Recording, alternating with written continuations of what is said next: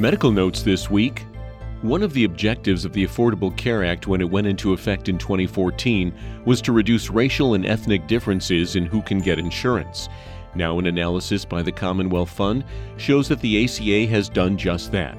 The report finds that among adults, the gap between black and white uninsured rates has dropped by more than 4%, while the difference between white and Hispanic uninsured rates dropped by nearly 9.5%. However, researchers say the reduction has stalled since 2016. Naloxone, the rescue drug for reversing a drug overdose, is available to first responders and also by prescription to people who are at high risk of an overdose. However, a new study in the Journal of General Internal Medicine shows that only 2% of those high risk people have filled a prescription. That means that most of them won't have it with them when they need it.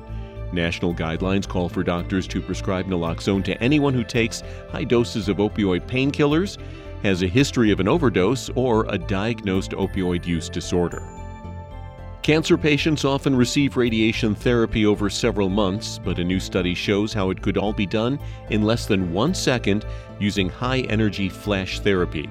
The study in the International Journal of Radiation Oncology, Biology, and Physics finds that the key is using proton therapy rather than the standard electrons.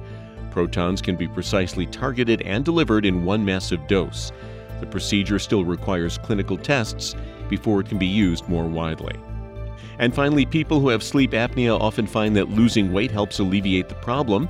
Now, scientists have discovered why. A study in the American Journal of Respiratory and Critical Care Medicine shows that when we lose weight, we lose it everywhere, even in the tongue and it's the reduction of the tongue fat that's key in cutting sleep apnea. And that's medical notes this week.